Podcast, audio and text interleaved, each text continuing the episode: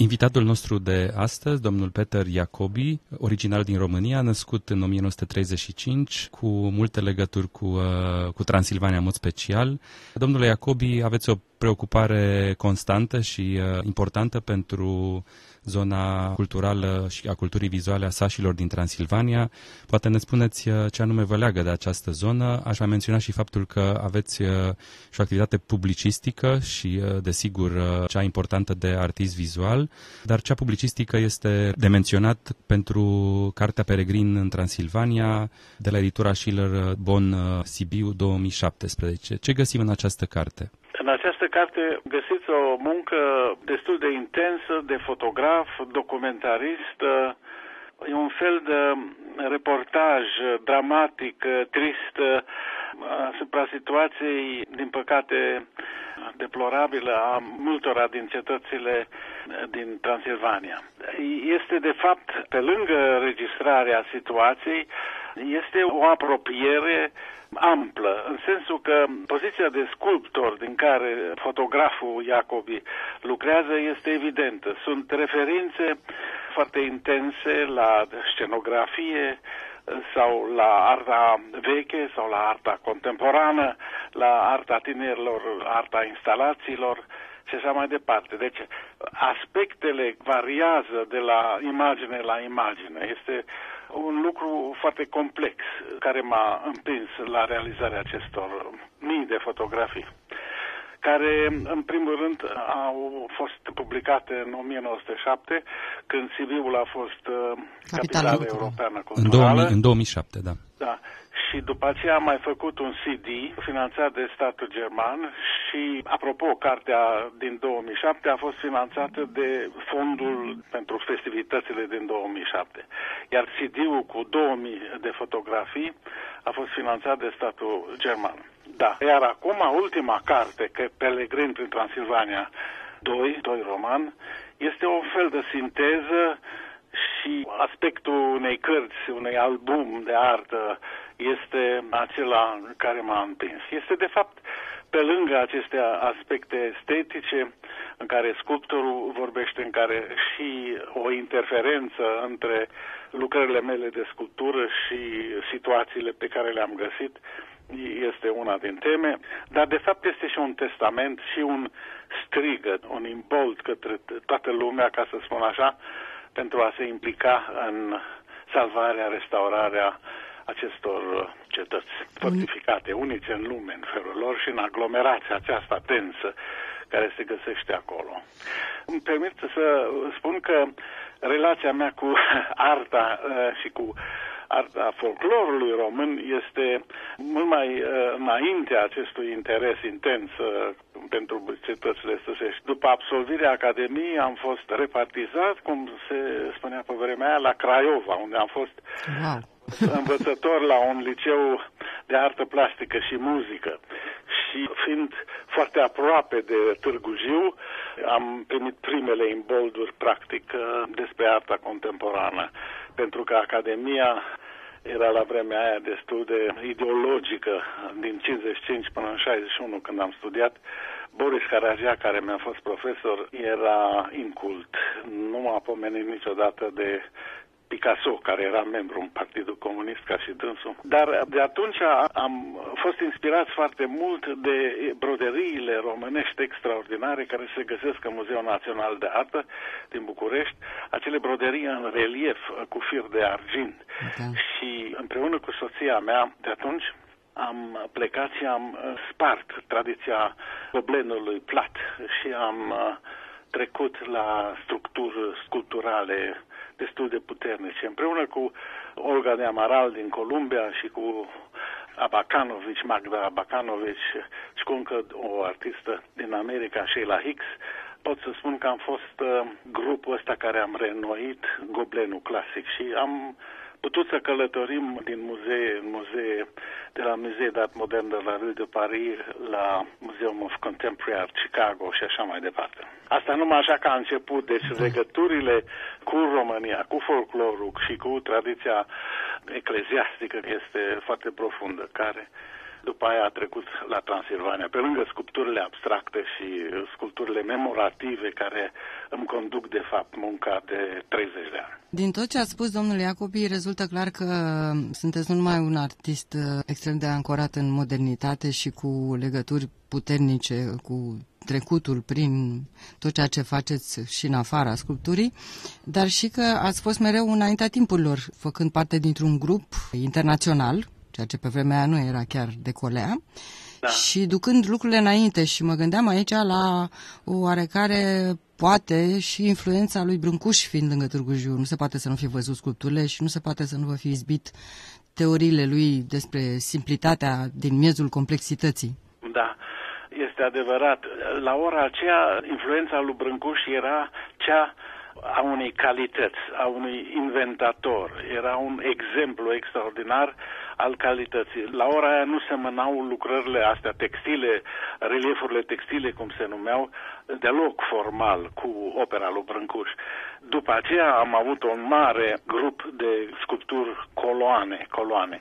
Dar, desigur, coloana fără sfârșit a lui Brâncuș este unul din exemple, dar de când există lumea și-au pus un stâlp în fața casei, au marcat urbia în care trăiau, au stabilit uh, un centru al unei localități sau ce a făcut egiptenii și așa mai departe. Adică el este unul din cei care au folosit. Dar coloana lui este în așa măsură de extraordinară pentru că, cum spune un sculptor american, este prima artă monumentală abstractă din secolul 20. Și această gândire spectaculoasă și sintetică este, bineînțeles, totdeauna un exemplu în fața ochilor mei. Și în același timp, reîntorcându-mă cumva la întrebarea de la care a pornit uh, Cosmin, aș fi vrut să vorbim și despre proiectul dumneavoastră legat de imaginea unor celebrități născute aici, din păcate plecați afară din motive pe care le cunoaștem cu toții, George Enescu, Lipati, Cioran, Paul Celan, Eugen Ionescu, Apostu, da. Voronca. E adevărat, m-a împins uh, o idee să vizitez pe Emil Cioran. Am stat aproape o zi întreagă în casa lui și mi-am putut arăta și ce fac eu și cu Riții, fosta mea soție. A fost foarte lejer și deschis în conversația și în faptul de a ne primi. După aia mi-a și scris o dedicație foarte frumoasă. Am avut un schimb de scrisori despre limba română, influența limbii turce. M-a împins să mă uit, ideea să mă uit în ochii acestor oameni care au reușit în vest, pe care i-am admirat, bineînțeles, pe care îi știam din țară, vreau să îi cunosc, vreau să văd unde, cum a fost forța lor, cum a fost ideea lor. De exemplu, în cazul lui Cioran, care a dus un material foarte prost tot da. timpul, da. Iar Eugen Ionescu a fost altceva și pe el l-am vizitat, i-am fotografiat pe amândoi în multe fotografii care au și fost publicate. Deci vreau să văd ce fel de tip sunt, ce fel de uh-huh. oameni sunt. Din ce material sunt făcuți. Da.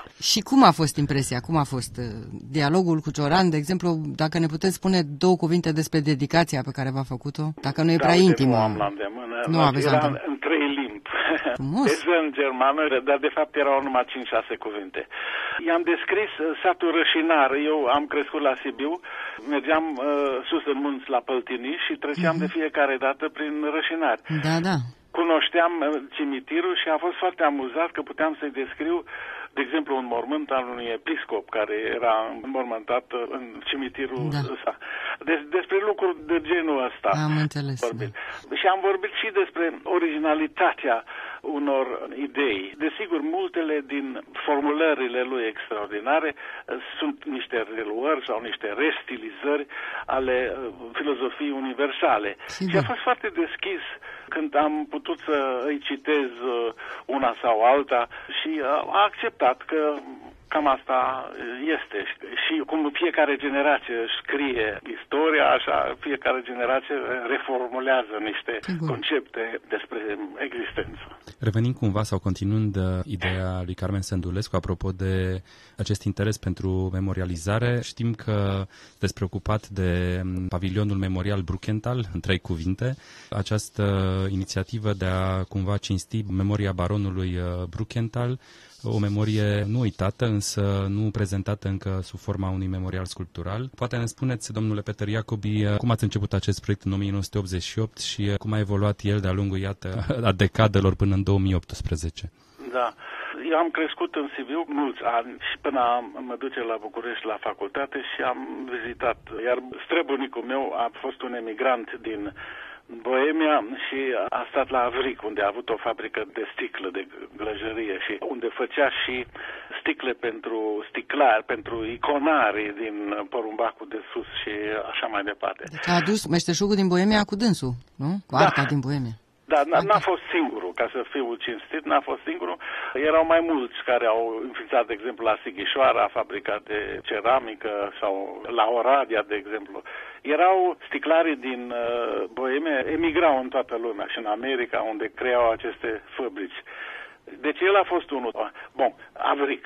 Și i-a mers foarte bine un timp îndelungat când a putut să și cumpere castelul de vară al lui Bruckenthal, se numea Porsche, numai așa, era o familie mare din Boemia, unul ăsta, Ferdinand Porsche, a emigrat către Viena, unde a studiat uh, mecanica, iar străbunicul ăsta al meu a venit la Avric, unde a făcut fabrica de sticlărie. Până când a falimentat, deoarece exista un război vamal între România și Ungaria și a trebuit să renunțe la castel, la fabrică și după aia să plece în lume. Venind la Sibiu și la continuitatea noastră cu această idee a baronului Bruchenthal, poate ne aduceți și în această actualitate a preocupării pentru acest memorial. Și la expoziția din 12 iulie. Deci toată lumea cunoaște, nu toată lumea, noi poate cunoaștem realizările spectaculoase ale lui Bruckenthal și faptul că a lăsat totul societății. Da întâmplător Biserica Evanghelică, dar asta este societatea totală a românilor, a sașilor și a celorlalți care trăiesc în România. Este a tuturor. Și asta este important, pentru că să faci al treilea muzeu din Europa ca creație este spectaculos.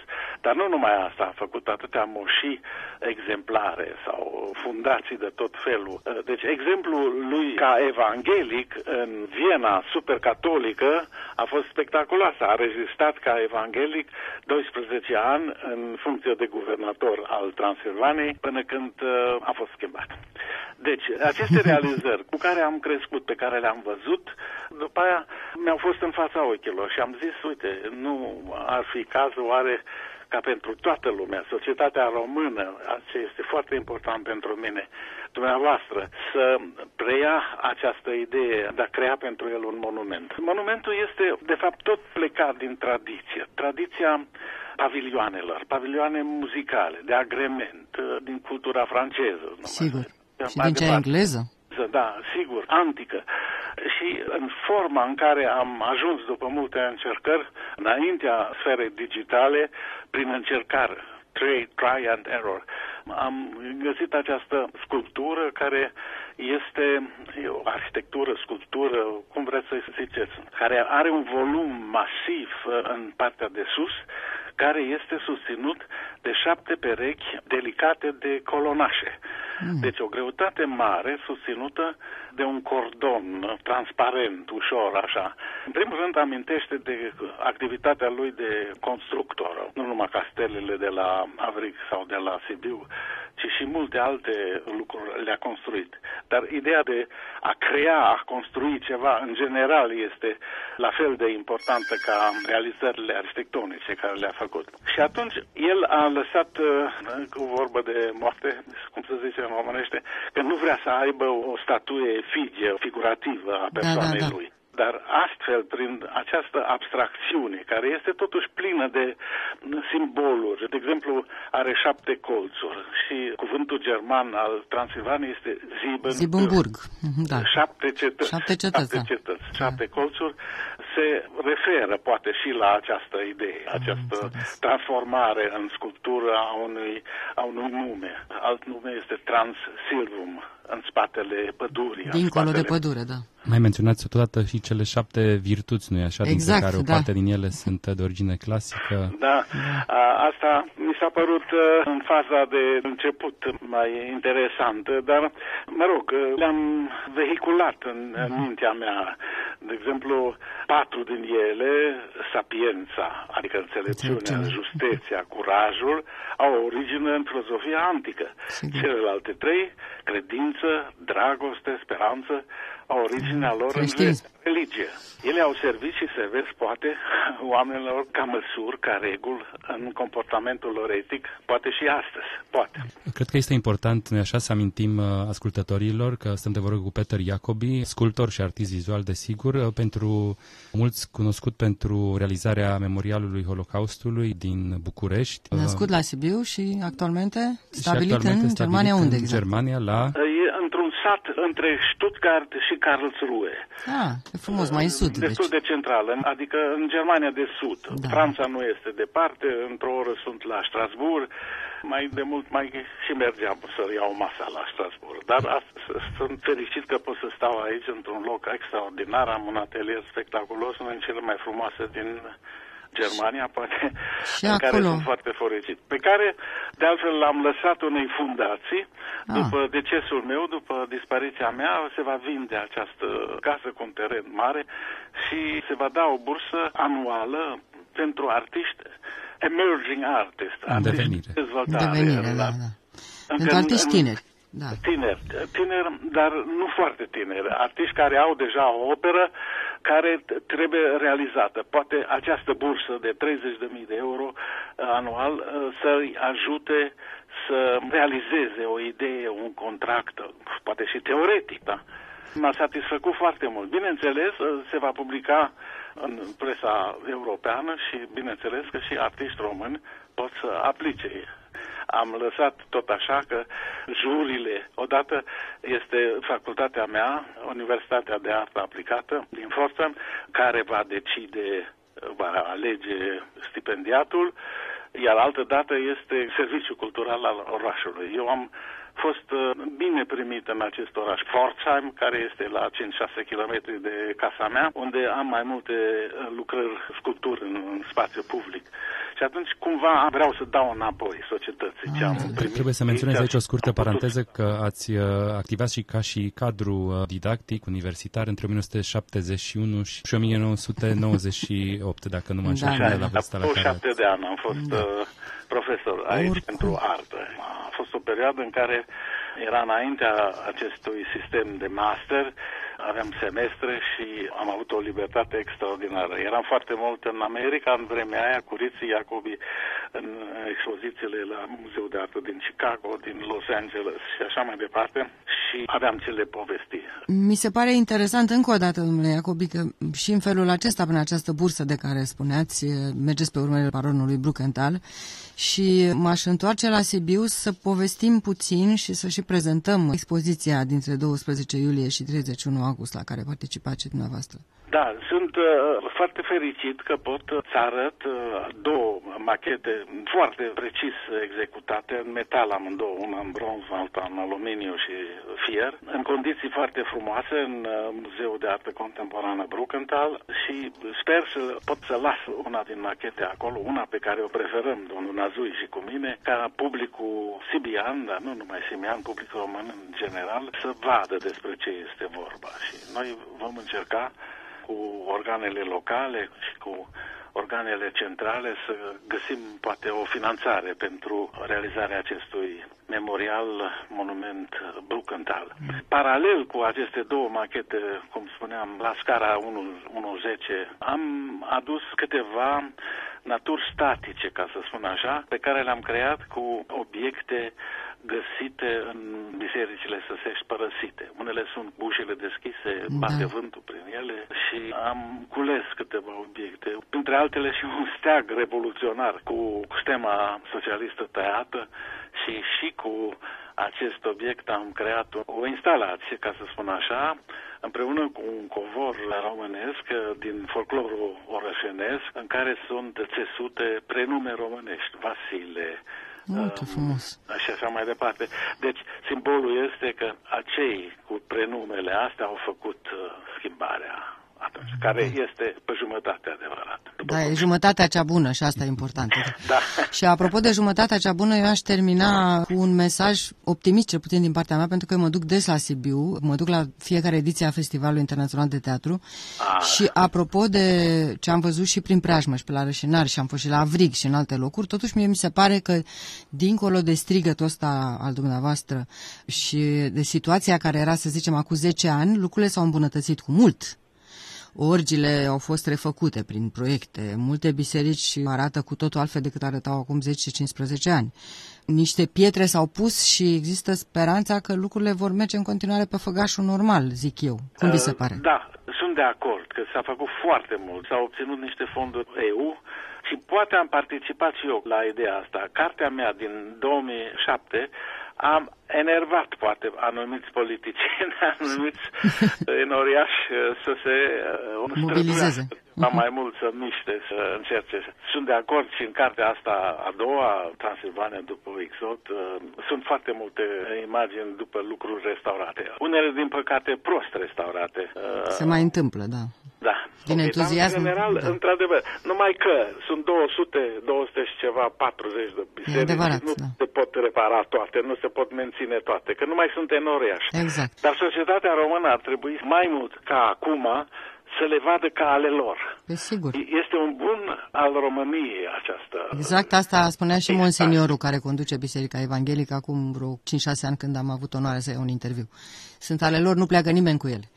Mulțumim încă o dată, domnule Peter Iacobi, și abia așteptăm să vă vedem la București și Sibiu. Vă mulțumesc foarte mult pentru a mă invita.